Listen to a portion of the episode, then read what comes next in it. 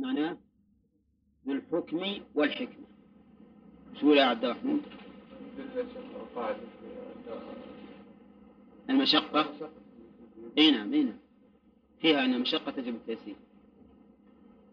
فيها أن مشقة تجلب التيسير. ثم قال الله تعالى ثم قال نشوف كلام المؤلف لأن عليه تعليق له تعليق في هذه الآية.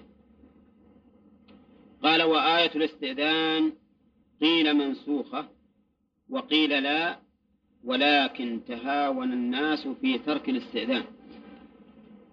هذا القولان اللذان أشرنا إليهما والصحيح أن الآية محكمة وباقية وأن ترك الاستئذان إما للتهاون وإما لزوال السبب الموجب للاستئذان. وأما أن نقول إن الأحكام الشرعية تنسخ بترك الناس العمل بها فهذا لا وجه له.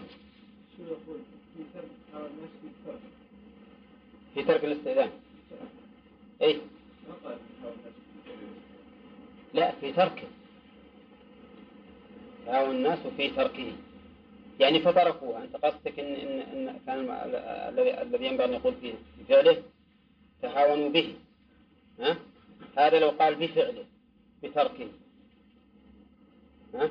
ويصلح أيضا تهاون الناس بماذا تهاونوا؟ أو ما سبب تهاونهم يكون ترك ترك الاستئذان. إيه. نعم.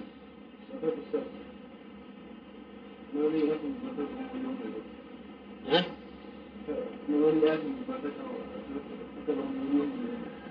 اي نعم من المعصية أو المخالفة. إذا قصر قيدناها. مش قيدناها؟ إذا قصر في تربيته وتأديبه. أما إذا لم يقصر فلا. وين؟ لا إذا كان بالغ فقد استقل بنفسه. لكن يبقى إذا إذا بلغ يصير مثل غيره. فيما إذا قدر على تغيير المنكر الذي ارتكبه وجب عليه. طيب إحنا أيضا بحثنا أمس في مسألة قوله ليس عليكم ولا عليهم جناح بعدهم. وقلنا للآية منطوق ومفهوم.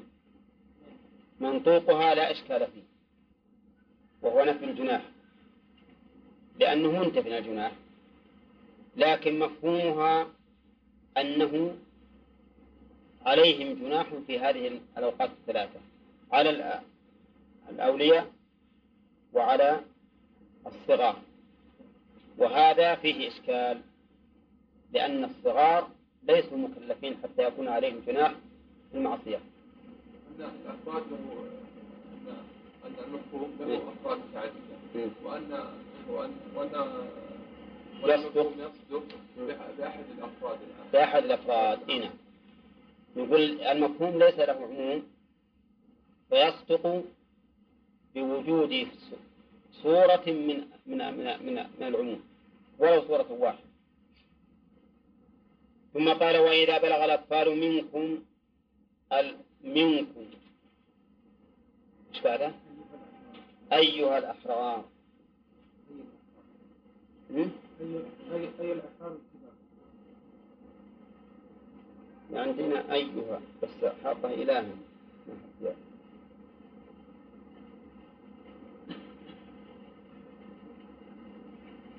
وإذا بلغ الأطفال منكم أيها الأحرار الحلم فليستأذنوا في جميع الأوقات كما استأذن الذين من قبلهم أي الأحرار الأحرار الكبار.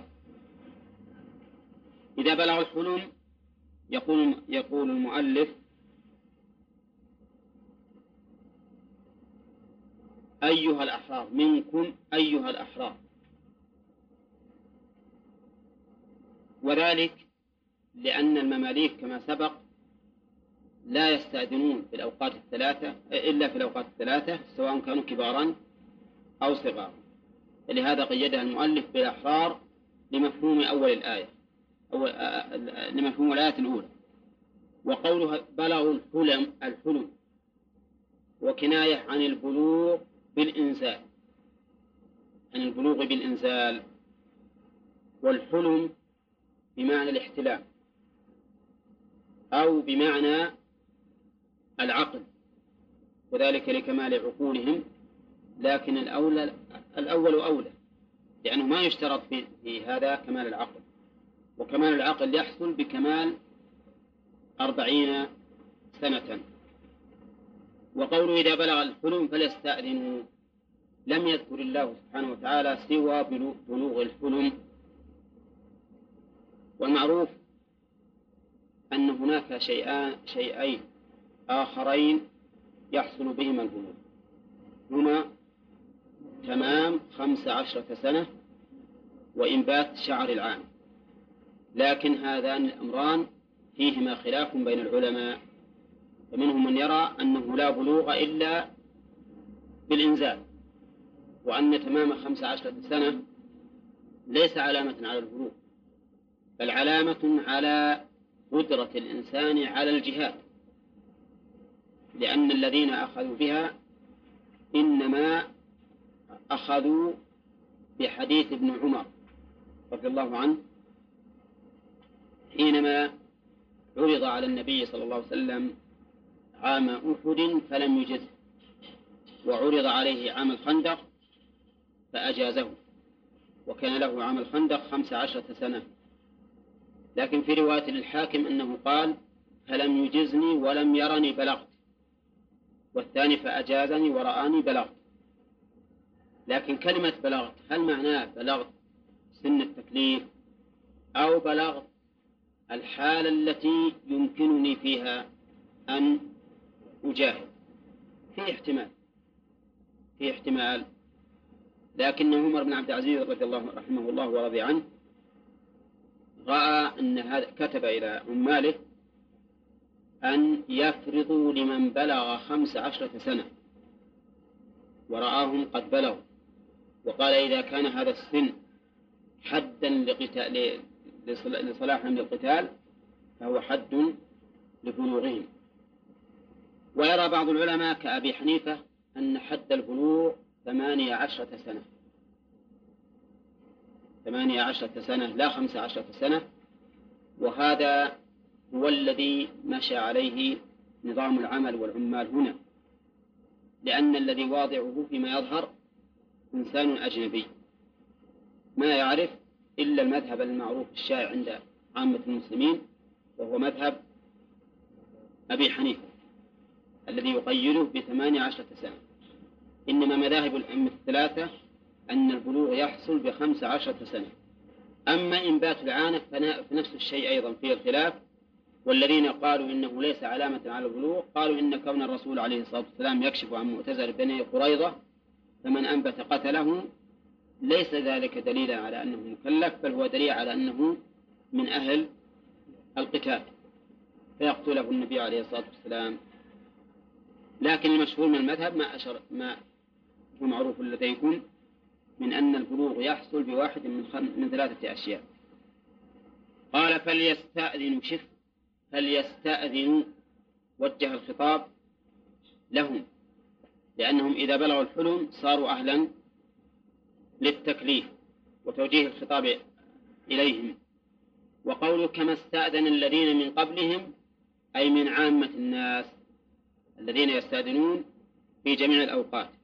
كذلك يبين الله لكم آياته والله عليم حكيم. كذلك أي مثل ذلك البيان يبين. وقد قلنا إن كاف اسم بمعنى مثل وهي مفعول مطلق ليبين. وهنا الآية الكريمة مثل الآية التي قبلها إلا الفرق بقوله آياته بدل آيات بدل الآيات. ولعل هذا والله أعلم من باب التنويع في الخطاب أو في الأسلوب. وإلا فمعناهما سواء. ثم قال تعالى والقواعد من النساء والقواعد من النساء قعدن عن الحيض والولد لكبرهن.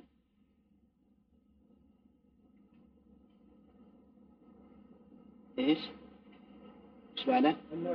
اللاتي لا يرجون نكاحا لذلك فليس عليهن جناح أن يضعن ثيابهن من الجلباب والرداء والقناع والخمار غير متبرجات مظهرات بزينة خفية كقلادة وسوار وخلخال وأن يستعففن إلى آخره إلى آخره. القواعد جمع قاعدة. وقوله من النساء بيان للقواعد.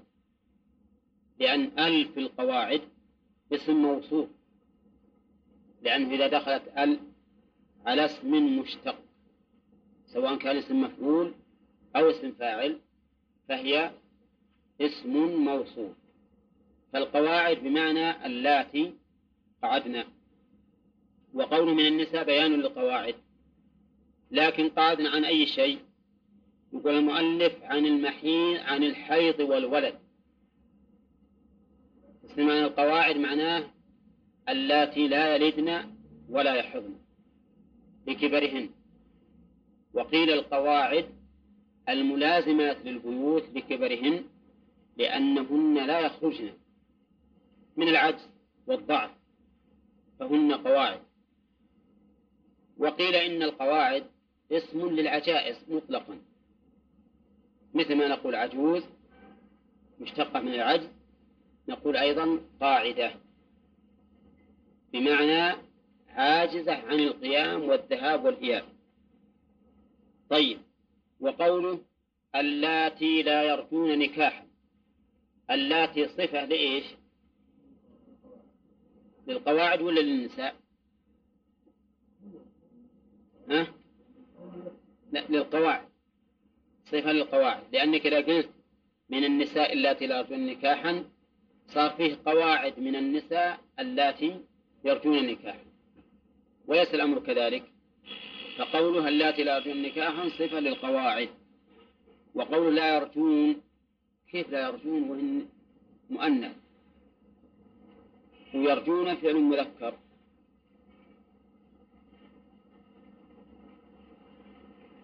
ها؟ والواو؟ ها؟ أي نعم. الواو واو الفعل. والنون نون النسوة. وما لا يرجون نكاحا أي لا يطمعن فيه. وذلك لكبرهن. لأنهم ما يرجون أحد يتزوجهن حد من عجائز ما يبيهن أحد. فليس عليهن جناح أن يضعن ثيابهن. لا شك أن المراد بقوله يضعن ثيابهن ليس جميع الثياب بمعنى يبقين عراة هذا لا, لا, لا يمكن القول به. إذا فما المراد بالثياب؟ الثياب الظاهرة التي جرت العادة بلبسها مثل الجلباب والمؤلف والرداء والقناع والخمار. الأشياء الظاهرة. فيجوز للمرأة العجوز أن تلبس مقطع وتبدي يديها ورأسها ووجهها ورجليها وساقيها لكن بشرط ألا تتبرج بزينة غير متبرجات بزينة. فإن كان تبي علشان تبدأ الزينة لأن بعض العجز لم هم براجات النكاح يحب أنهن يرين بمنزلة الشوار تجد مثلا تلبس سوار وتلبس خلخال وتجد تبجع عند الناس. لكن هذا شرط أن لا تكون بهذه الحال. إن كانت بهذه الحال فلا يجوز. لكن إذا كانت المسألة طبيعية فيجوز لها أن تضع ثيابها. إي نعم ولو كانت عند أجنبي ولو كانت عند أجنبي لأنه ما, ترجو النكاح ما عاد باغية وسيأتي إن شاء الله في ذكر الفوائد أشياء أكثر من هذا. نعم يا سليمان؟ ها؟ إيه لأنه ما نتبرج إلا بالزينة. ما في التبرج إلا بالزينة. أقول هذا بيان للواقع. بيان للواقع دائما يتعلق طلب شلون؟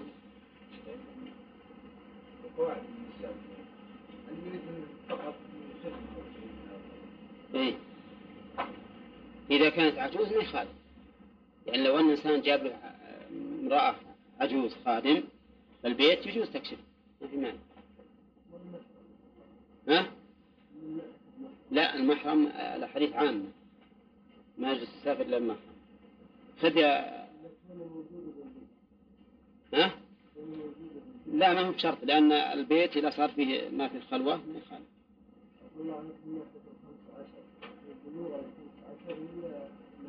لا بلوغ. تماما. تمام الخامسة عشر. نعم. خذ عبد المحمود اقرا الكتاب لأنك أنت صاحب الشام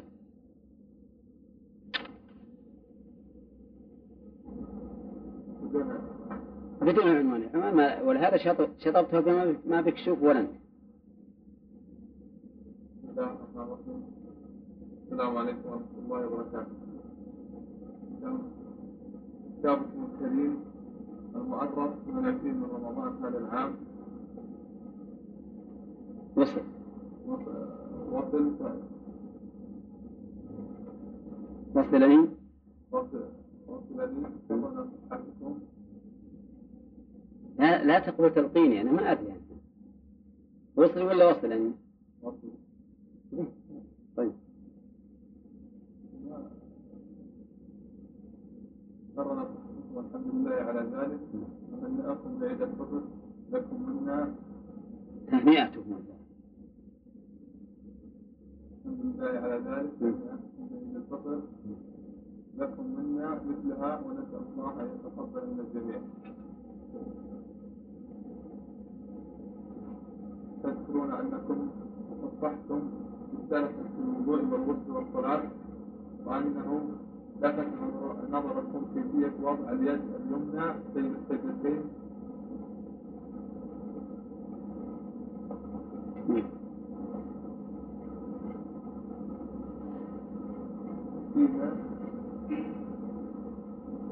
ساعدها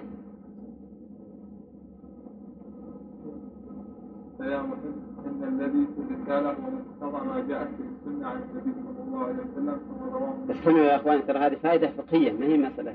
نعم. كما رواه مسلم من حديث عبد الله بن الزبير قال كان رسول الله صلى الله عليه وسلم إذا قعد يدعو وضع يده اليمنى على فخذه اليمنى ويده اليسرى على فخذه اليسرى وأشار بإصبعه السبابه ووضع أسهامه على إصبعه الوسطى ويلقم كفه اليسرى ركبته. وفي رواية وفي رواية إذا إذا إذا قعد في الصلاة. إذا قعد. إذا قعد في الصلاة. وروي من حديث ابن عمر رضي الله عنهما قال روى وروى يعني وروى من حديث ابن عمر رضي الله عنهما قال كان يعني النبي صلى الله عليه وسلم إذا جلس في الصلاة وضع كفه اليمنى على فخذه اليمنى وقبض أصابعه كلها وأشار بإصبعه التي تلي الإبهام. ووضع كفه اليسرى على فخذه اليسرى.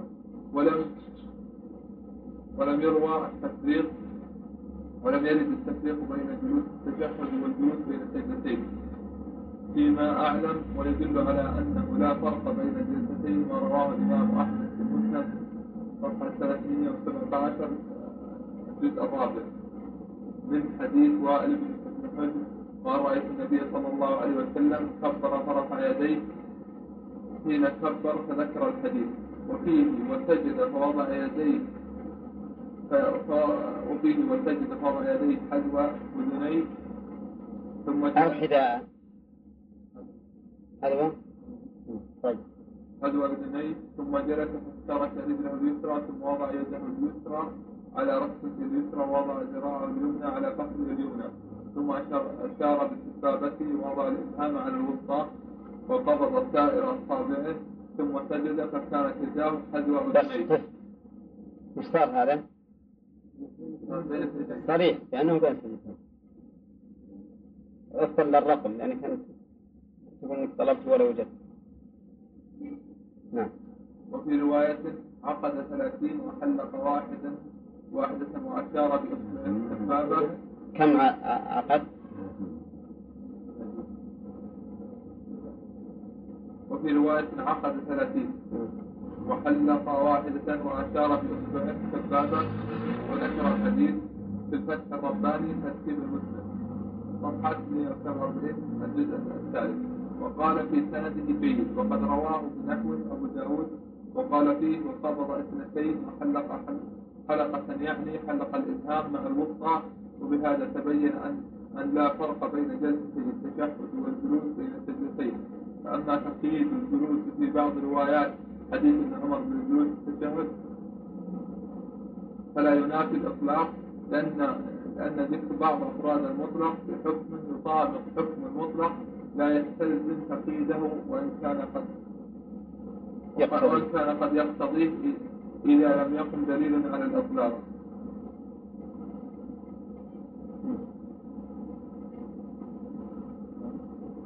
بس فيها ظن تعليق فيها تعليق وش يقول؟ وفي نهاية وضع وفي في النهاية وضع يديه لا رواية رواية ها؟ رواية مين في بنهاية رواية وضع يديه على ركبتيه ورفع أصبعه اليمنى التي تلي الإبهام فدعا بها ويده اليسرى على ركبته اليسرى باسطا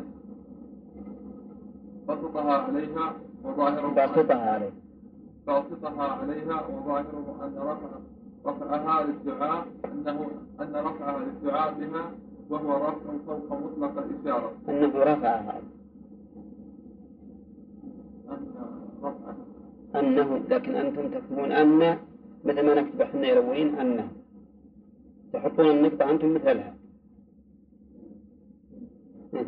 وهي أن. أنه. أنه. إيه، حطها أنت ما فيها حط. وظا- وظاهره أنه رفعها للدعاء بها وهو رفع فوق مطلق الإشارة التي جاء- جاءت في الرواية. الأولى وفي حديث ابن الزبير الزبير وعلي. لا. وعلى هذا فتكون السبابة مرفوعة رفع إشارة. فإذا ذكر الجملة الجملة الدعائية. الدعائية رفعها زيادة. زيادة زيادة إشارة إلى علو من دعاء. من دعا من دعا وهو الله تعالى. ويؤيد ذلك حديث وائل بن حجر ثم رفع أصبعه فرأيته يحركها ويدعو بها وفي حديث ابن الز- ابن الزبير عند الدارمي رأيت النبي صلى الله عليه وسلم يدعو هكذا. في الصلاة وأشار ابن عيينة بإصبعه رواه الدارمي. خل هذا معك هذا كتاب وراجع ال- المسند. الفتح ها؟ لا الظاهر إنها خطأ في النسخ. ولهذا أبو داود عقل اثنتين أقول ثلاثين الظاهر انه خطأ بالنسخ الظاهر انه مثل رواية أبي داود عقد اثنتين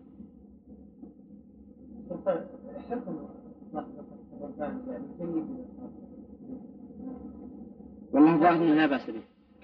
الظاهر إنه لا بأس به. وحتى الرجال ما ما رأيت فيهم شيء. الرجال ما رأيت فيهم شيء.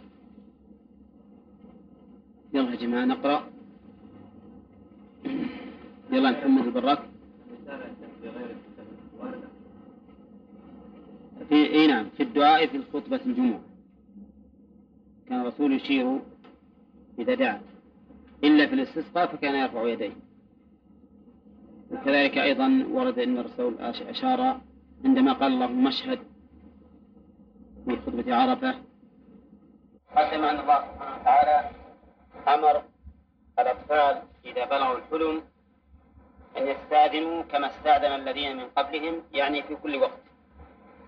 وأما قبل ذلك فلا يستأذنون إلا في ثلاثة أوقات فقط. وذلك لأنهم مترددون علينا والاستئذان في كل مرة يشق. وهذا الدين ما جعل الله تعالى فيه من حرج على هذه الأمة. ثم قال ثم تبين ثم سبق أيضا أن الله نفى الجناح عن القواعد اللاتي لا يرجون نكاحا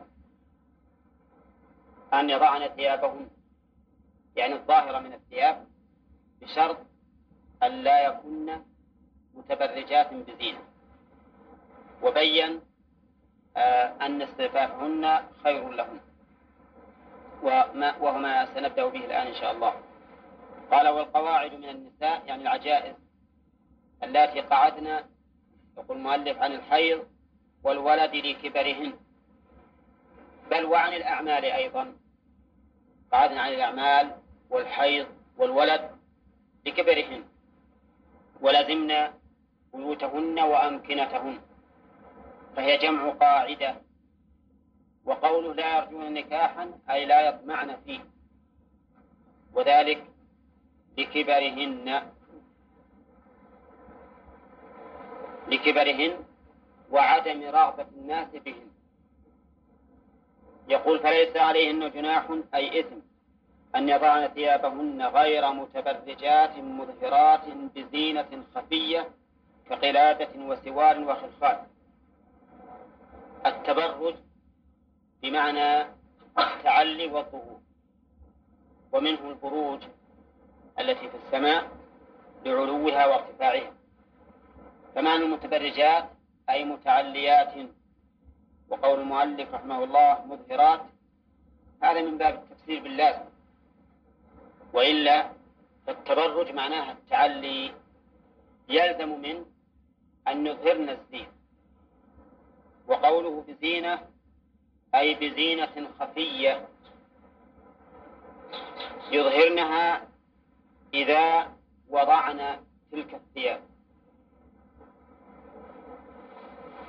ثم قال وأن يستعففن بأن لا يضعنها خير لهن. لما في ذلك من البعد عن مواضع الفتنة وكما قيل لكل ساقطة لاقطة. قد تكون بنفسها لا ترجو النكاح لكبرها و ولكن ربما يتعلق بها إنسان وهي بهذه الحال. ولهذا قال وأن يستعففن خير لهم. والله سميع لقولكم عليم بما في قلوبكم. ختم الآية بالسمع والعلم لأن المقام قد يقتضي قولا. كما في قوله تعالى فلا تخضعن بالقول وبالعلم لأن قوله غير متبرجات محله القلب ومتعلق العلم. لأن ما في القلب لا يسمع ولا يرى وإنما يعلم علما فهو سميع سبحانه وتعالى بما يقال لهن أو يقولن هؤلاء القواعد وعليم بما في قلوبهن وقلوب من نظر إليهن من الميل والفتنة. يستفاد من هذه الآية؟ نعم. ما هي؟ لا الجوارح هذا مو محلها مو ما يتعلق بالعلم يتعلق بالرؤية. إلى لأنها قد تظهر الزينة بدون قصد التبرج. قد تظهر الزينة بدون قصد التبرج فلا يكون بذلك نية. في هذا في هذه الآية هو أولا الحكم الظاهر منها وهي وهي أن العجائز اللاتي يئسن من النكاح لكبرهن يجوز لهن وضع الثياب الظاهرة. مثل العباد الجباب والرداء والخمار وما أشبه ذلك. يعني هذه الألبسة الظاهرة يجوز للعجائز أن يضعنها. وذلك لأنهن لا يرجون لا يرجون نكاحا فلا يخفن من الفتنة. ثانيا أن على غير القواعد أن يلبسن لباسا ظاهرا ساترا. ما ما تقول المرأة أنا بيطلع بالمقطع وبدون خمار وما أشبه ذلك؟ لا. يجب على غير القواعد أن لا يضعن أن يبقين ثيابهن الظاهرة عليهن. لما في ذلك من التستر ولأن عدمه يدخل في الحديث الصحيح صنفان من أهل النار لم أرهما بعد. قوم معهم سياط كأذناب البقر يضربون بها الناس ونساء كاسيات عاريات مائلات مميلات رؤوسهن كأسنمة البخت المائلة لا يدخلن الجنة ولا يجدن ريحها وإن ريحها ليوجد من مسيرة كذا وكذا. فإن المرأة إذا كان عليها ثياب لكن تصف مقاطع جسمها ولا تزول بها الفتنة فهي كاسية عارية. وفيها أيضا يقاس على القواعد يقاس على القواعد من لا تشتهى. لغاية في قبحها. فإن التي لا تشتهى لغاية في قبحها كالعجائز لأنها لا ترجو النكاح ولا يطمع أحد فيها. ولهذا ألحق العلماء هذا الصنف من النساء في القواعد. رابعا أن التبرج بالزينة حرام على العجائز لقوله غير متبرجات بزينة. فهذا الشرط إذا تخلف صار عليهن جناح في ذلك وهذا يدل على التحريم. فإذا كان التبرج حراما على العجائز فنقول الفائدة الخامسة تحريم التبرج على من؟ على الشواب. على الشواب ومن هي محل الفتنة؟ هذا القياس قياس أولوية أو مساواة أولوية. معلوم. لأنه إذا إذا حرم القواعد التي لا يرجون نكاحا فغيرهن ممن يرجو النكاح والتعلق بالفتنة أبلغ. السادس أن الحكم يدور مع علته وجودا وعدما. كيف ذلك؟ لأن الله إنما أباح وضع الثياب لهؤلاء القواعد لأن الفتنة بعيدة فيهن فيؤخذ منه أن المدار كله على خوف الفتنة في مثل هذه الأمور. فالحكم يدور مع علته وجودا وعدما. الفائدة السابعة ما ما نبه عليه كثير من أهل العلم بأنه حتى على القول بجواز كشف الوجه واليدين إذا كان ذلك ذريعة إلى الفتنة والتوسع كان هذا حراما. كان هذا حراما. وعليه فيكون هذا القول لا محل له في عصرنا. لماذا؟ لأنه لا يمكن ضبط النساء أبدا. لا يمكن ضبطهن. ولهذا تجي المجتمعات التي أخذت بهذا القول أصبحت لا تستطيع أن تتخلص مما وقعت فيه من التبرج السافر الذي لا يرمي إليه هذا القول بأي صلة. فلم تقتصر المسألة على الوجه والكفين. بل تدرجت إلى الرأس والرقبة والنحر والذراع بل والعضد أحيانا والساق والقدم. نعم. كل هذا لأسباب أن النساء الآن بل والمجتمعات الإسلامية مع الأسف لا يمكن أن تنضبط بالحدود الشرعية لأنها مجبرة عن الدين إلا من شاء الله. وعلى هذا فنقول هذا القول الذي يطنطن به بعض الناس المحبين للسفور لا محل له في هذا العصر. لأن من شرطه أن لا تتبرج بزينة وأن لا يخاف منه أن الفتنة. وهذا موجود موجود محقق. فالفتنة موجودة والتبرج موجود.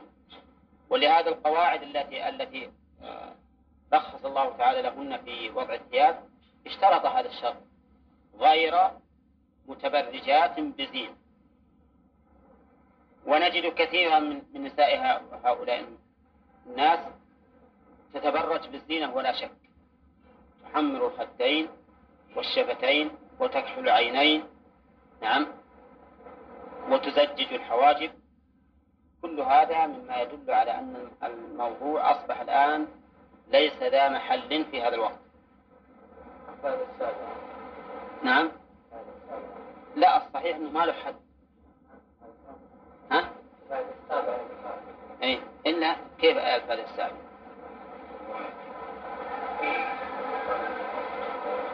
أي لا الحكم يدور مع علته. الحكم يدور مع علته يؤخذ يتفرع عنها هذه المسألة. أنه متى خيف الفتنة آه، بكشف الوجه واليدين بناء على القول به فإنه لا يجوز ذلك فإنه لا يجوز ذلك كما نبه على ذلك كثير من أهل العلم.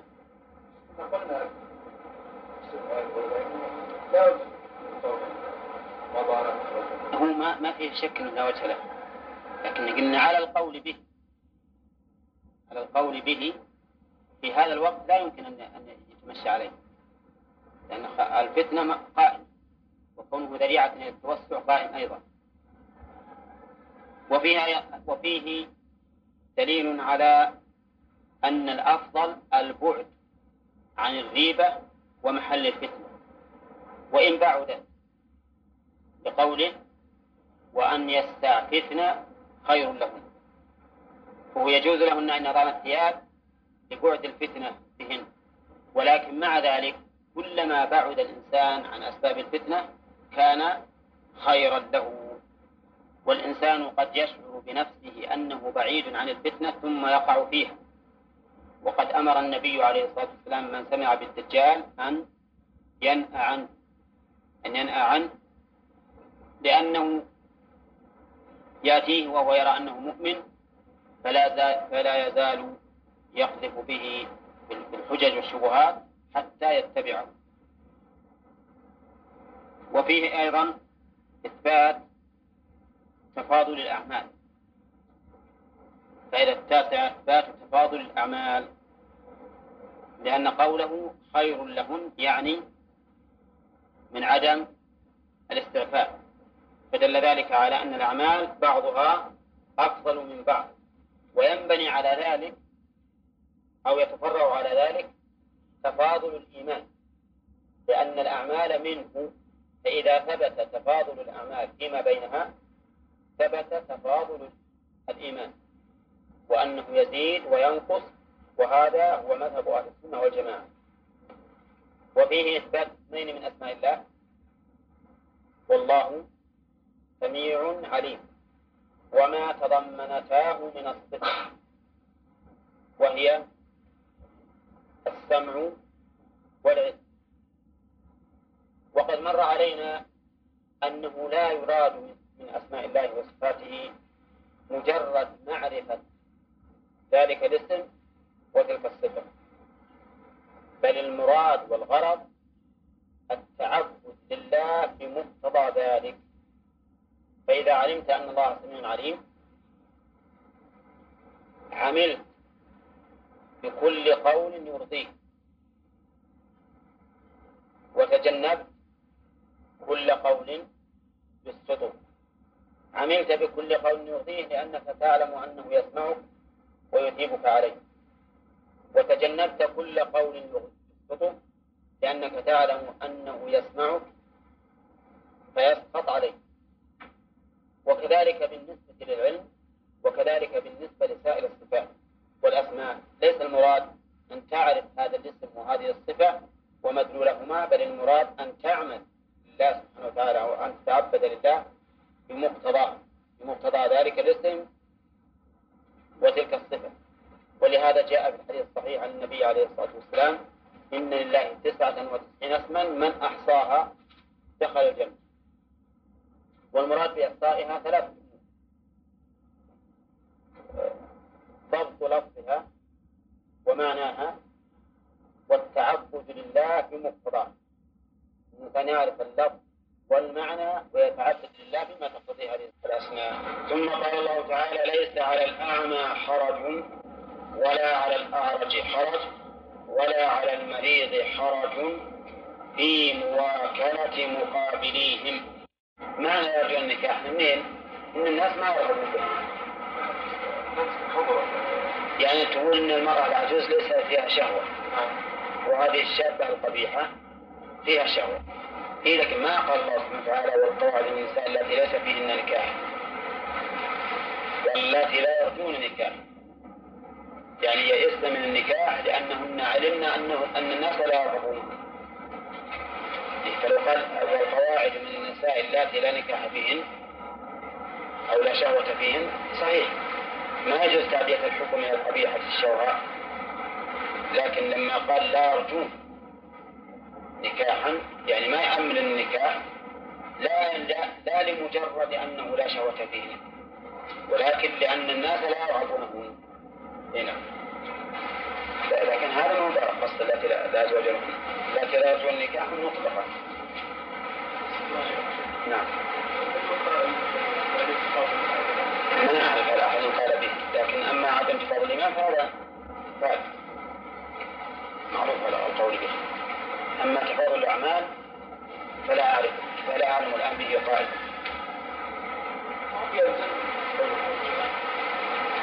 لا. أصلا المرجع يخرجون الأعمال كلها من من الإيمان. يعني يقولون عمل لا لكن ما يقولون إن الصلاة مثلا مثل الصيام والصيام مثل كذا. يرون إن بعض الاعمال افضل من بعض بس هم انها غير داخله في الايمان يخرجونها يخرجونها من الإيمان ولا, ولا أعلم أنهم يقولون إن الأعمال متساوية في فضلها ما أعلم ذلك ولا أظن أحد يقول به. لكن مسألة إخراجه من الإيمان هذا هو الذي جعلهم يقولون إن إيمان أبي بكر وإيمان أصدق الناس وأحد. يعني عندهم الإيمان هو مجرد الإقرار بالله عز وجل أما مسألة الانقياد فهذا خارج من ليس على الأعمى حرج ولا على الأعرج حرج ولا على المريض حرج الأعمى هذه هي اسم تفضيل ولا صفة مشبهة؟ إيه؟ صفة مشبهة ولا اسم تفضيل؟ صفة مشبهة لأن لأن وصف ذلك وليس معناه أنه أعمى من فلان مثلا. اسم التفضيل يعني معناه مفضل مفضل عليه. وأما الأعمى والأعرج وشبهه فهذه صفة مشبهة يسمونها الصفات المشبهة يعني باسم الفاعل. طيب. وأما قوله تعالى ومن كان ومن كان في هذه أعمى فهو في الآخرة أعمى. وأضل سبيلا. فإن ظاهره أن أعمى الثانية اسم تفضيل. يعني أشد عمل. وأضل سبيلا. لكن المعروف خصوصا عند البصريين أن هذه صفة مشبهة. وأنه لا يجوز أن يصاغ اسم التفضيل من ذي صفة مشبهة على وزن أفعل أما الكوفيون فيقولون إنه لا بأس. ويرون أنه لا بأس أن تقول فلان أعرج من فلان وفلان أعمى من فلان. وقولهم أصح لأن هذا شيء يقبله الذوق ولا مانع منه. قال ليس إنما المراد هنا بالأعمى الصفة المشبهة الذي لا يبصر ولا على الأعرج حرج. الأعرج هو الذي لا يمشي مشيا مستقيما. ولا على المريض حرج. المريض هو الذي خرجت صحته عن الاعتدال هذا المريض. كل من خرجت صحته عن الاعتدال فهو مريض. وتختلف الأمراض. لكن في أي شيء قال المؤلف في مواكلة مقابلين. مقابل الأعمى البسيط. مقابل الأعرج السليم مقابل المريض الصحيح.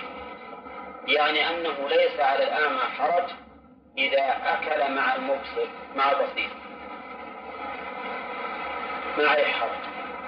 طيب هذا فيه شيء؟ ها؟ نعم. هذا شيء واضح ما يحتاج إلى نفي الحرج عنه.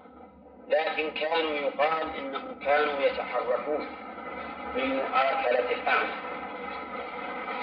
من مؤاكلته يقول لأننا إذا أكلنا معه ناكل الزين ونخليه الشين نعم. ومن جهة أخرى الأعمى يتحرج أيضا من الأكل مع البصير لأنه يقول إني إذا أكلت أخاف أكل أكثر منه. على الرأي الأول يقول ليس على الأعمى يعني ليس في الأعمى أي في مؤاكلته حرج. كذلك المريض. المريض ليس على المريض حرج إذا أكل مع من؟ مع الصحيح. ما يقال إنه فيه الحرج لأن الصحيح يأكل أكثر وكذلك الأعرج. الأعرج لا بأس أن يأكل مع الصحيح. ولا حرج عليه. لأنه قد يقول الأعرج أنا رجلي مايلة ولا قعدت آخذ مثال رجلين أضيع فليس عليه حرج. هذا ما ذهب إليه بعضهم. إن المراد ليس عليهم حرج في مواكلة في الأكل مع غيرهم. وعلى هذا تكون على بمعنى بمعنى ليس على الأعمى. ليس على الأعمى بمعنى في يعني ليس في الأعمى حرج أي في مؤاكلته ولا في المريض حرج ولا ولا في الأعرج حرج ولا في المريض حرج. وقال آخرون المراد الجهاد. المراد الجهاد. ليس على الأعمى حرج يعني في ترك الجهاد. ولا على الأعرج حرج في ترك الجهاد. ولا على المريض حرج في ترك في ترك الجهاد. قالوا والدليل على ذلك أن الله ذكر بعد هذه الآية قوله إنما المؤمنون الذين إذا الذين آمنوا بالله ورسوله وإذا كانوا معه على أمر جامع لم يذهبوا حتى يستأذنوه.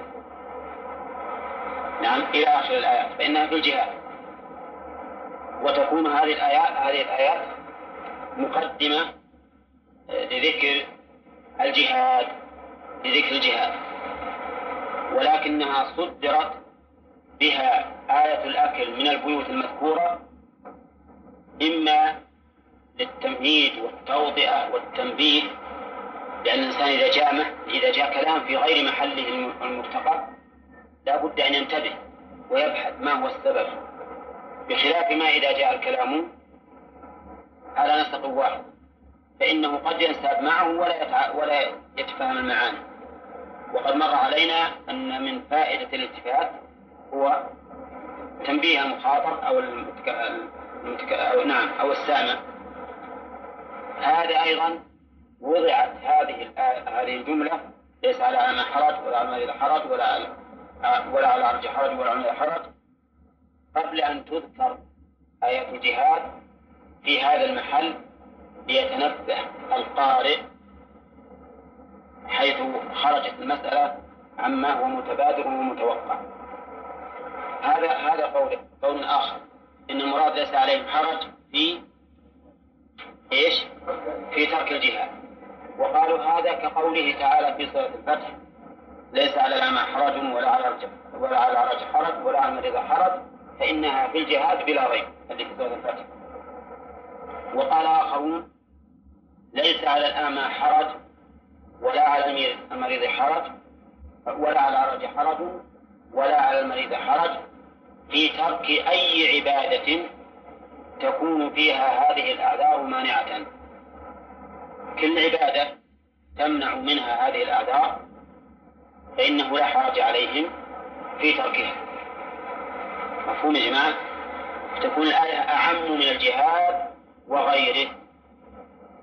بل كل عبادة سببها أو سبب تركها والإخلال بها أحد هذه الأوصاف الثلاثة فإنه لا حرج عليهم فيها. قالوا وهذا مقتضى الأدلة الشرعية وما جعل عليكم في الدين من حرج. فإذا ترك الإنسان عبادة أو أخل بها لعذر العمى فلا حرج عليه. لعذر المرض فلا حرج عليه. لعذر الحرج فلا حرج عليه.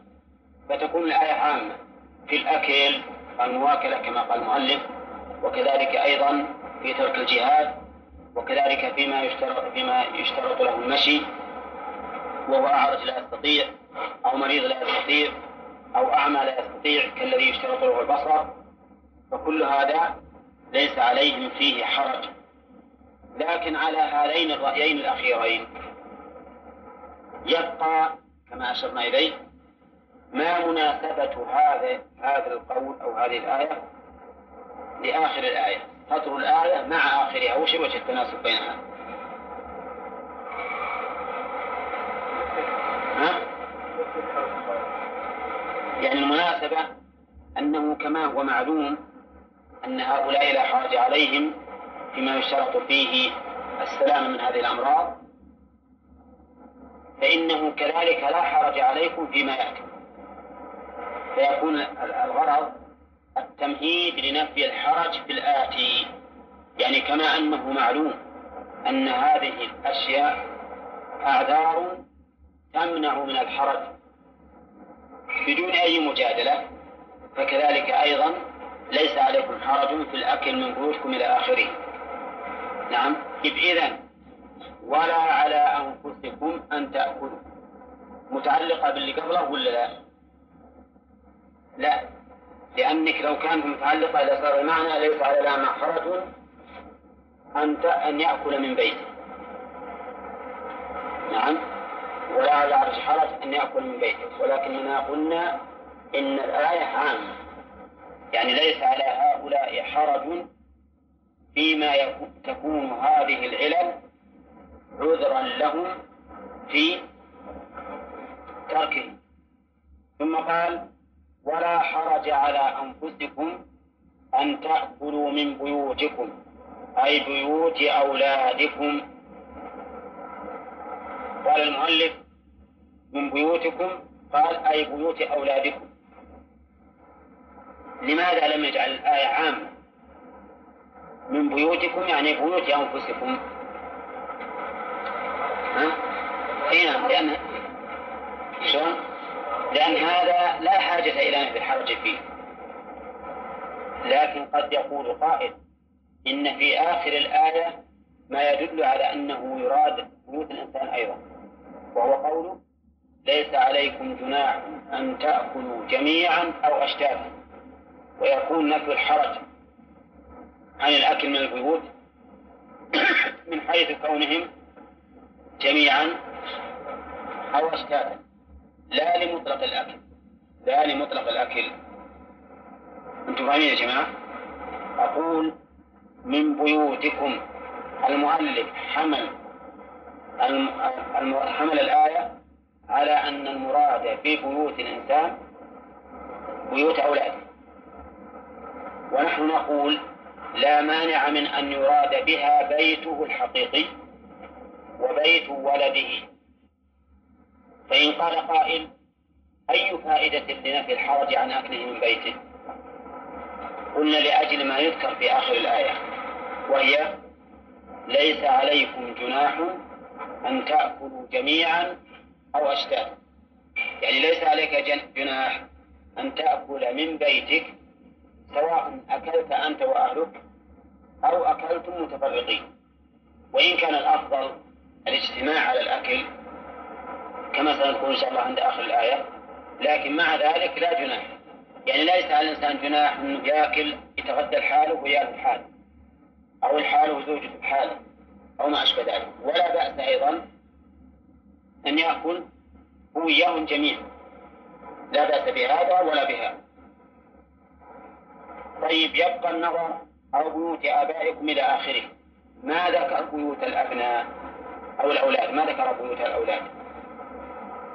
نقول هي داخلة في قوله من بيوتكم.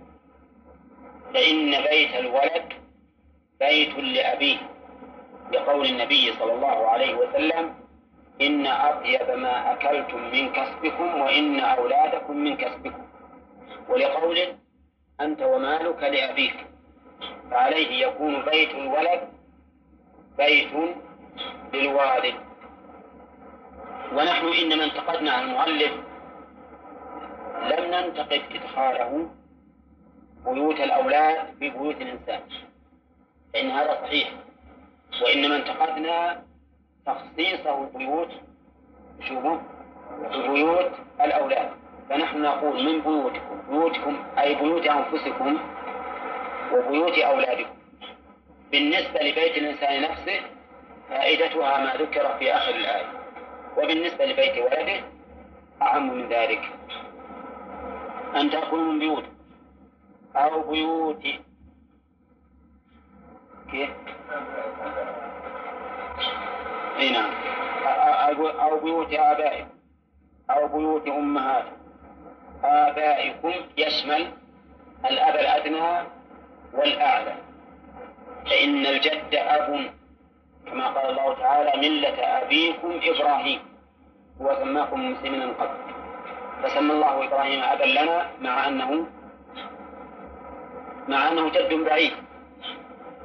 وكذلك أمهاتكم. يشمل الأمة الدنيا التي ولدت الإنسان والأمة العليا التي هي الجدات لا ما يشمل الرضاعة التبني لأن حقوق القرابة ما تتعلق بها حقوق الرضاعة أو بيوت إخوانكم. الأشقة أو لأب أو لأم. أو بيوت أخواتكم. لكن بشرط أن لا تكون ذات زوج. فإن كانت ذات زوج والمال له ما صار بيت بيت لأختي صار بيتا لزوجها لكن إذا كانت الأخت لها بيت فإنه لا بأس أن يأكل الإنسان من هذا البيت. أو بيوت أمهاتكم أو أو أخواتكم. أو بيوت أعمامكم أو بيوت عماتكم. يقال في عماتكم مثل ما قلنا في أخواتكم.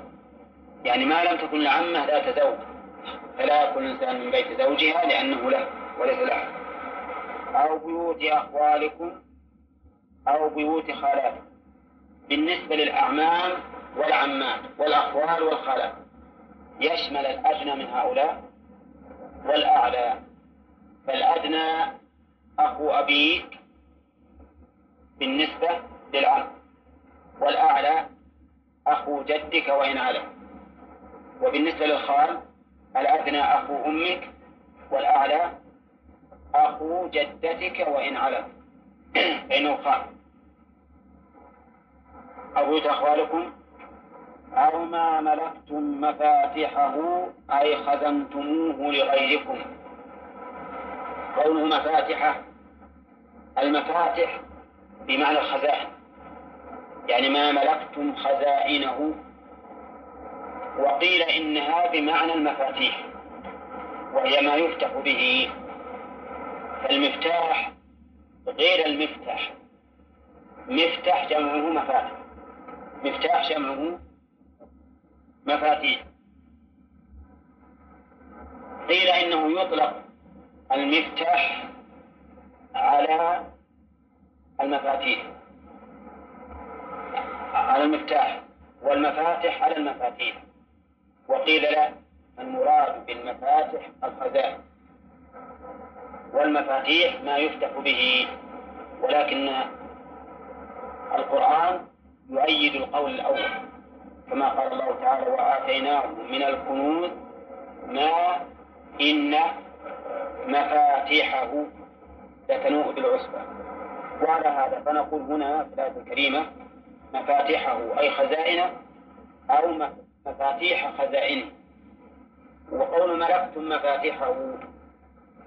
إيش معنى ملكتم مفاتيحه؟ أي جعلت مفاتيحه في أيديكم. جعلت مفاتيحه في أيديكم وهي الخزائن. فلا جناح على الإنسان أن يأكل منها. لكن بالمعروف يعني مثلا لو أن إنسان صاحب فاكهة وأعطاك مفتاح المخزن قصد أنت حافظ عليه وهذا مفاتيح فدخلت يوم من الأيام في هذا المخزن يجوز أنك تأكل مثلا منه لكن بشرط أن يكون ذلك بالمعروف. ما تأخذ المخبار وتحمله ولا تتردد عليه دائما إلا إذا رضي بذلك. أو صديقكم. نعم؟ اي نعم. ولو كان ممكن للدولة لأن لأنه ما دام تمنت عليه فهو عنه فهو قال أو صديقكم وهو من صدقكم في مودته المعنى يجوز الأكل من بيوت من ذكر وإن لم يحضروا أي إذا علم رضاهم به. شيخ المؤلف يقول يجوز لكم من بيوت هؤلاء وإن لم يحضروا هذا صحيح. وقوله أي إذا علم رضاهم به. هذا غير صحيح. وذلك أنه إذا علم رضا صاحب البيت بأكلك فإنه لا فرق بين أن يكون من هؤلاء أو من غيره إذا علم. لكنه يؤكل من بيوت هؤلاء ما لم يعلم عدم رضاه. ما لم يعلم عدم رضاه. المراتب ثلاث. المرتبة الأولى أن تعلم رضاه. رضا صاحب البيت بأكلك. فهذا جائز ولا لا؟ جائز. من هذه البيوت ومن غيرها. المرتبة الثانية أن تعلم عدم رضاه. أنه ما يرضى. فلا تأكل لا من هذه البيوت ولا من غيرها. كقول النبي صلى الله عليه وسلم لا يحل مال امرئ مسلم إلا عن طيب نفس منه. الحالة المرتبة الثالثة أن لا تعلم رضاه ولا عدم رضاه. هذه هي التي يفرق فيها بين من ذكر وغيرهم فيقال تأكل من من بيوت هؤلاء لأن الغالب رضاهم بوجود الصلة بينك وبينهم من القرابة أو الصداقة أو الائتمان لأن حقيقة الأمر أن هذه البيوت ترجع إلى ثلاثة أشياء. ثلاثة أسباب إما قرابة أو ائتمان أو صداقة. فالقرابة من من ذكر. وأما الائتمان ففي قوله ما ملكتم مفاتحه وأما الصداقة ففي قوله أو صديق. ففي حالة عدم العلم بالرضا والسخط نقول يجوز الأكل من هذه البيوت دون غيرها. وأما اشتراط المؤلف علم علم الرضا في هذه البيوت فلا وجه له لأنه لو لو اشترطنا ذلك لم يكن بينها وبين البيوت الأخرى فرق. طيب لو فرض صديق لك أدخلك بيته ووجدت في القهوة. أكل وأكلت بدون أن تستأذن. ها؟ يجوز ولا لا؟ إيه يجوز. نقول يجوز. هذا هو معنى الآية. المؤلف يرى أنه ما يجوز إلا إذا علمت أنه يرضى بذلك. ولكن الصحيح أنه لا يشترط العلم بالرضا. لكن لو علمنا أن هذا الرجل شحيح لا لا يرضى بأن تأكل شيئا أبدا من ماله إلا ما قدمه لك. وفي هذا الحال لا يجوز الأكل للحديث الذي أشرنا إليه. لا بس هذا صديق. لأن الحديث يأخذ قيمته بس مجرد أنه أكرمه وأدخله بعزمه مثلا بدعوة. هذا ما يجوز أنك تقعد على هذا إلا بإذنه. لكن الصديق سواء دعاك أو ما دعاك وسواء أراد يقدم لك كرامة أو ما أراد. مثل ما دخلت بيت صديقك فلك الأكل ما لم تعلم أنه لا يرضى بذلك. وفي هذا في قوله صديقكم دليل على أن للحق أن للصداقة حقا. أن للصداقة حقا وهو كذلك. والسبب الصلة التي بينك وبينه. ما رأيكم في الصلة وفي صلة الرضاع هل تدخل في صلة النسب أو في الصداقة أو ما تدخل؟ تدخل في الصداقة إن كان صديقا. لأن قد لا يكون صديقا. كثير من الناس يكون أبو لك من الرضاعة وبينك وبينه عداوة. وكثير من الناس يكون هذا الرجل صهرا لك وبينك وبينه عداوة. المهم إذا لم يكن صداقة بين الصهر وصهره أو بين الرضيع ومرضعه فإنه لا يجوز الأكل من بيته. ليس عليكم جناح أن تأكلوا جميعا مجتمعين أو أشتاتا متفرقين. جمع شت جمع شت شت وأشتات مثل سبب وأسباب. إلا أن سبب غير مدغمة وشت مدغمة. نزلت في من تحرك أن يأكل وحده وإذا لم يجد من يواكله يترك الأكل.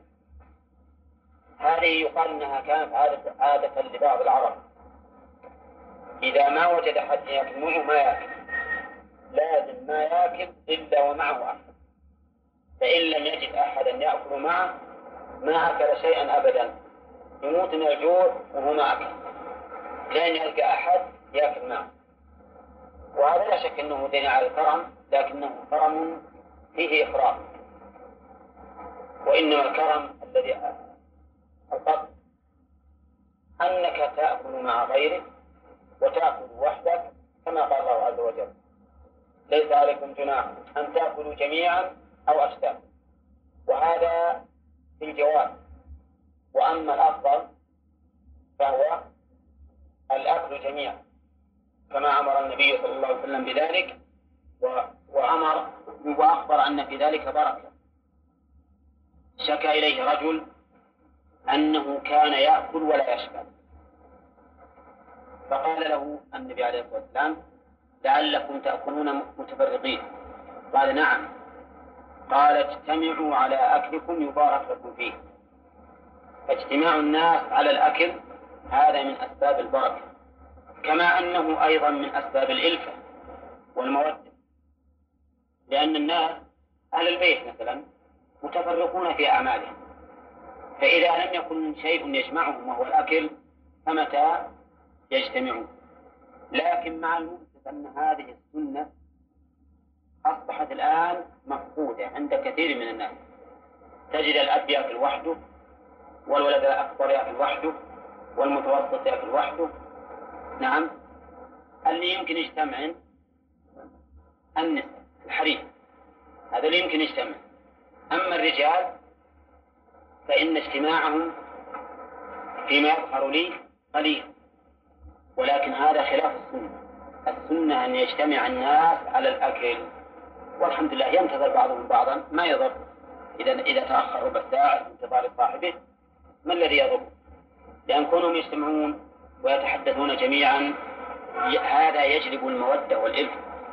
لكن كون الولد ما يشوف أبوه أبدا بالليل يسهر الولد وأبوه ينام بك وبالنهار أبوه يطلب المعيشة والولد يكذب وبالأكل أبوه يصلي مع الجماعة وإذا قاعد ينطلق كمان أو ما أشبه ذلك. إذا أي متى يكون الاجتماع ومتى يكون الإلفة بين الناس؟ هل الأفضل الآن أن يأكل الرجل وأهل بيته من رجال ونساء؟ ها؟ نعم هذا هو الأفضل إنهم يأكلون جميعا حتى الرجال مع النساء وقد شاهدنا من السلف السابقين من يأكلون جميعا هم وأهلهم كنا عند أخوان لنا إذا أصبحنا عندهم أبدا نجدهم كلهم يجتمعون؟ يعني الإثم والمشقة. وذكرنا اختلاف العلماء في هذا المنفي عن الأعمى والمريض والأعرج والمريض وأنهم ذكروا فيها ثلاث آراء وهي محمد البراك أنها في الجهاد. أو أنها عامة. أو عامة في كل شيء. أنها في مؤاكلتهم والعموم أولى. العموم أولى. والمعنى ليس عليهم حرج فيما تكون هذه الأمراض أو هذه العاهات سببا للعجز عنه من جهاد أو غيره. فليس عليهم حرج. ويكون في ذلك تمهيد لما ذكر بعد. يعني فكما أن هؤلاء لا حرج عليهم فلا حرج عليكم أيضا أن تأكلوا نفوسكم إلى آخره. ليس عليكم جناح أن تأكلوا جميعا يعني مجتمعين على الأكل أو أشتاتا متفرقين. ثم قال الله تعالى فإذا دخلتم بيوتا فسلموا على أنفسكم. بيوتا لا لكم لا أهل فيها بها. فسلموا على أنفسكم. أي قولوا السلام علينا وعلى عباد الله الصالحين. فإن الملائكة ترد عليكم وإن كان بها أهل فسلموا عليهم. قوله إذا دخلتم بيوتا بيوتا نكرة في سياق إذا وش إذا؟ شرطية. في سياق الشرط. فتكون عامة في بيوت الإنسان وبيوت غيره. وقوله فسلموا على أنفسكم إن كان بها أهل وهي لغيره يسلم عليهم. أي على على من فيه. وسمي سلاما على النفس وهو على الغير لأن المؤمنين نفس واحدة كما قال النبي صلى الله عليه وسلم مثل المؤمنين في توادهم وتراحمهم وتعاطفهم كمثل الجسد الواحد إذا اشتكى منه عضو تداعى له سائر الجسد بالسم والسهر وإن كانت بيوتا ليس فيها أحد فإن الإنسان يسلم على نفسه. يقول السلام علينا وعلى عباد الله الصالحين. لأن هذا هو السلام الذي علمه النبي صلى الله عليه وسلم أمته أن يسلموا على أنفسهم كما في الصلاة. وقوله تحية مصدر حية يعني تحيون تحية. وقوله من عند الله أضافها الله إليه لأنه هو الذي شرعها. من عند الله يعني هذه التحية من عند الله. أو أنها بما أنه لأنه الذي شرعها أو أنه الغاية بها. يعني أنها تطلب منه فإنك تقول السلام علينا أو السلام عليكم. فهي تطلب منه فهو غايتها أو هو مشرعه. فإضافتها إلى الله لأنه المشرع الشارع لها فهو الذي أمر بها من عند الله أو لأنه غايته أي الذي تنتهي إليه هذه التحية ليثيب عليها ويجيبها. وقوله مباركة إيش معنى مباركة؟ أي ذات بركة. والبركة كما مر هي الخير الكثير الثابت. وقوله طيبة قال المؤلف مثابا عليها. وهذا نعم من الطيب. من الطيب أن تكون مثابا عليها. لكن من الطيب أيضا أن تكون موافقة لشريعة الله. لأن الأعمال الصالحة والطيبة معناه هي الموافقة للشرع. بأن تكون مخلصا فيها لله متبعا فيها رسول الله صلى الله عليه وسلم.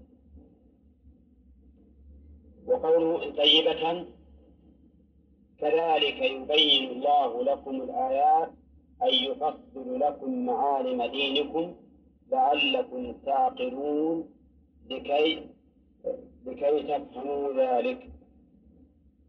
كذلك يبين مر علينا أنها أن نعرب الكاف اسما بمعنى مثل على أنها مفعول مطلق ليبين. أي مثل ذلك البيان يبين. والآيات سبق أن المراد بها الشرعية والكونية. فالشرعية ما جاءت به الرسل والكونية مخلوقات الله التي نشاهد ونسمع وقول لعلكم تعقلون لعل هذه للتعليل أي لأجل أن تعقلوا. ومعنى العقل هنا الفهم على ما مشى عليه المؤلف. ولكن الأصح أنه أعم من ذلك أنه الفهم وحسن التصرف لأن العقل كما مر علينا نوعان. ما هو؟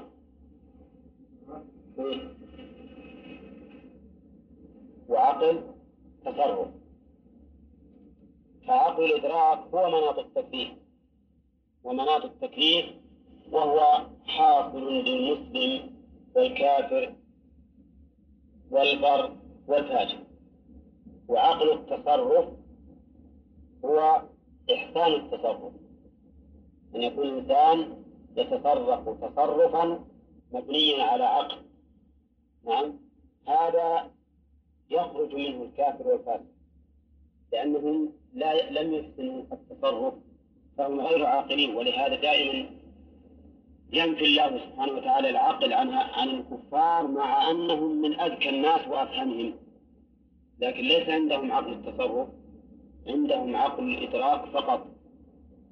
والذي يحمد والذي يحمد عليه الإنسان هو عقل التصرف. أما العقل الأول فإنه لا يحمد عليه لأنه ليس من كسبه. نعم.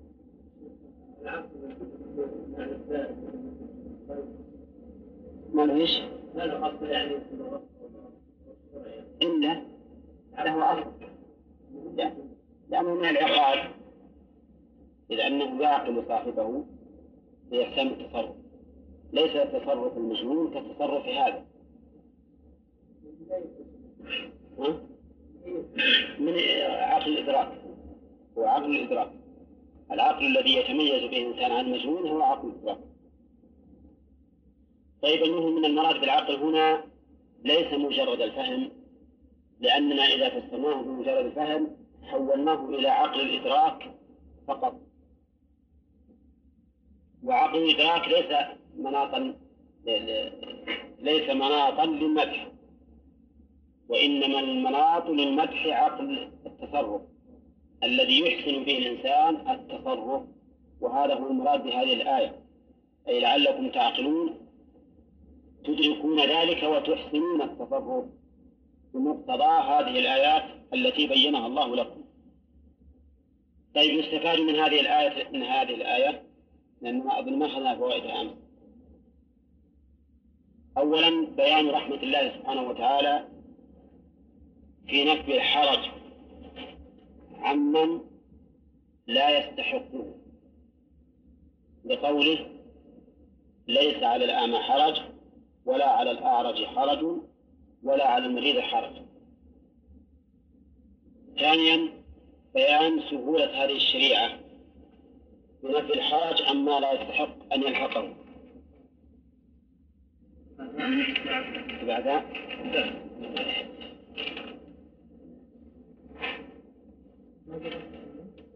لا لا هذه طارت لا طارت هذه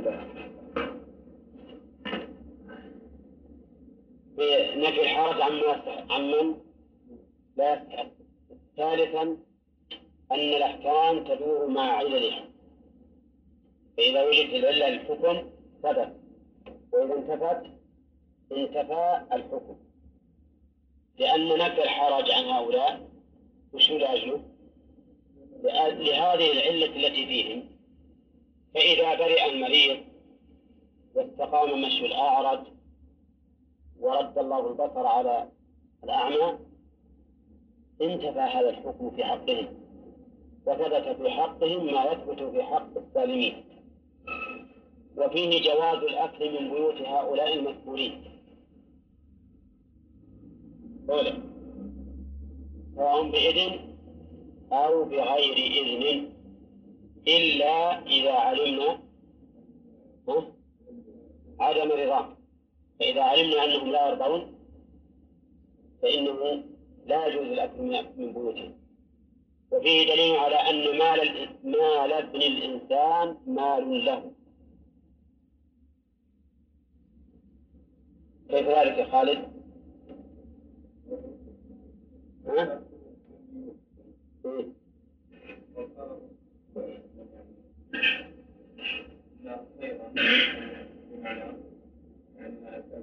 ثم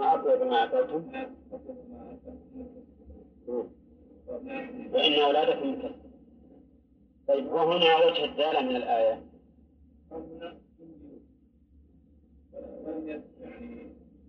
الأولاد. ما ذكر أولاد؟ فدل على أن المراد في البيوت بيوت بيوتكم وبيوت أولادكم. طيب. و... وفيه دليل أيضا على تحكيم العادة في الأمور. لأنه إنما أبيح لنا الأكل من هذه البيوت لأن العادة والعرف الرضا بذلك. العادة والعرف الرضا بذلك. وعلى لأن معروف هذول الأقارب والصديق ومالك المفاتيح كلهم مما جرى العرف بأنهم يسامحون في الأكل ولكنه سبق أن الإنسان لا يحمل شيئا. يأكل ولا يحمل ولهذا إنما أجاز الله الأكل فقط. وفيه أيضا آه، في الآية دليل على جواز الأكل مجتمعين ومتفرقين بقوله جميعا أو أشتاتا. ولكن الأفضل كما مر الاجتماع. وفيه أيضا على دليل على مشروعية السلام عند الدخول إلى البيوت. بقوله فإذا دخلتم بيوتا فسلموا على أنفسكم. وكان هذا من هدي النبي صلى الله عليه وسلم إلا أن الإنسان يبدأ بشيء قبل السلام وهو السواك. إذا دخل بيته يبدأ أولا بالتسوق ثم يسلم على أهله. نعم؟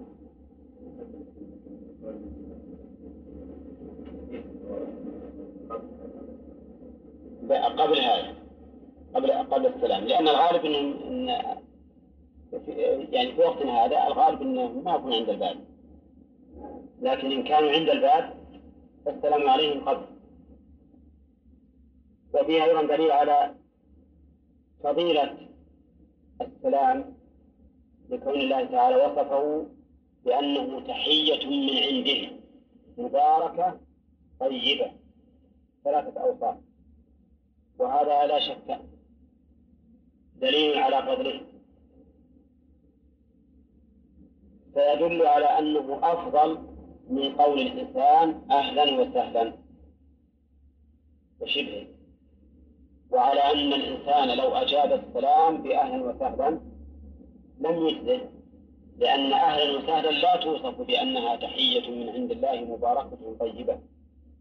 أما السلام عليكم أو عليكم السلام فإنه بأنه تحية من عند الله مباركة طيبة. و ولهذا تجدون هذا هدي الأنبياء في حديث المعراج. فإن الرسول عليه الصلاة والسلام إذا سلم على النبي الذي يواجهه في السماء رد عليه السلام وقال مرحبا بالابن الصالح في آدم وإبراهيم وبالأخ الصالح في من عداه. مرحبا بالأخ الصالح والنبي الصالح. فيرحبون بعد أن يردوا السلام. وكونه يقول في الحديث فرد السلام وقال دليل على أن هذا ليس من رد السلام وهذا أمر معلوم لكن مع الأسف أن الناس الآن هجروا هذا. وصار غالب الناس إذا سلمت عليهم قالوا لك أهلا ومرحبا.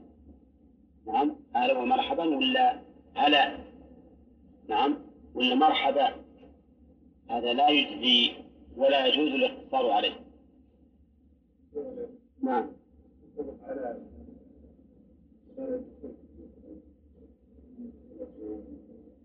إي نعم نعم. السلام قصدك إي نعم. كلما خطبت أحد سلم عليه لأن حقيقة التلفون مواجهة لكنها غيبية. مواجهة غيبية. فتقول السلام عليكم.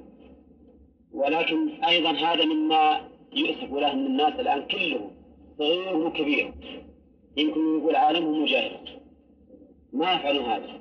يقول ألو. نعم. وألو أسمع. ثم قال تعالى مؤدبا عباده لا تجعلوا دعاء الرسول بينكم كدعاء بعضكم بعضا. نعم. أن يقول غفر الله لكم. انصرفوا غفر الله لكم. هنا. أو اللهم اغفر لهم. قال لا تجعلوا دعاء الرسول بينكم كدعاء بعضكم بعضا. دعاء الرسول بينكم كدعاء بعضكم بعضا بأن تقولوا يا محمد. بل قولوا يا نبي الله يا رسول الله في لين وتواضع وخفض صوت. إلى آخره. قول لا تجعلوا دعاء الرسول بينكم كدعاء بعضكم بعضا. دعاء على كلام المؤلف بمعنى نداء. دعاء بمعنى نداء. ومنه قولكم دعوت فلانا أي ناديته. وعلى هذا فدعاء مضاف إلى مفعوله. لأن دعاء مصدر مضاف إلى مفعوله. وفاعله محذوف. والتقدير لا تجعلوا دعاءكم الرسول. هذا الأصل. فحذف الفاعل وأضيف المصدر إلى مفعوله. أي دعاء أي دعاء الرسول أي دعاءكم الرسول. هذا أصلا وقوله كدعاء بعضكم بعضا. هذا مضاف إلى فاعله ومفعوله بعضا. يعني كما إذا دعا بعضكم بعضا. فإننا عندما ندعو يدعو بعضنا بعضا نقول يا فلان لكن النبي عليه الصلاة والسلام له من الحق والإكرام ما لا يليق بنا أن ندعوه باسمه. بل نقول يا نبي الله يا رسول الله. وقد التزم الصحابة رضي الله عنهم هذا الأدب. فصاروا ينادون النبي صلى الله عليه وسلم بوصفه بالنبوة أو بالرسالة. وما ورد على خلاف ذلك من أقوال الصحابة أو دعائهم فإما أن يكون قبل النهي وإما أن يكون من جاهل كالذي يحصل من من بعض الأعراب. طيب هذا ما ذهب إليه المؤلف وبعض المفسرين. وقال آخرون المراد من دعاء الرسول أي دعاء الرسول إياكم. فيكون المصدر مضافا إلى فاعله أي لا لا تجعلوا دعاء الرسول إذا دعاء إذا دعاكم كدعاء بعضكم بعضا. إن شئتم أجبتم وإن شئتم تركتم. بل إن النبي عليه الصلاة والسلام إجابته فرض. إجابته فرض. وعليه فإذا أمرنا بأمر أو دعانا لأمر فإن إجابته فرض علينا. ليست كغير ليست كغيره. إن شئنا أجبنا وإن شئنا تركنا. وعلى هذا فيكون في الآية نهيا عن معصية الرسول صلى الله عليه وسلم وأمرا بطاعته. لا تجعلوا دعاء الرسول بينكم كدعاء بعضكم بعضا. ويؤيد هذا قوله قد يعلم الله الذين يتسللون منكم لواذا فليحذر الذين يخالفون عن أمره أن تصيبهم فتنة أو يصيبهم عذاب أليم. فإن سياق الآية يؤيد هذا القول. لو قيل بأن الآية الشاملة للمعنيين ها؟ يجوز ولا لا؟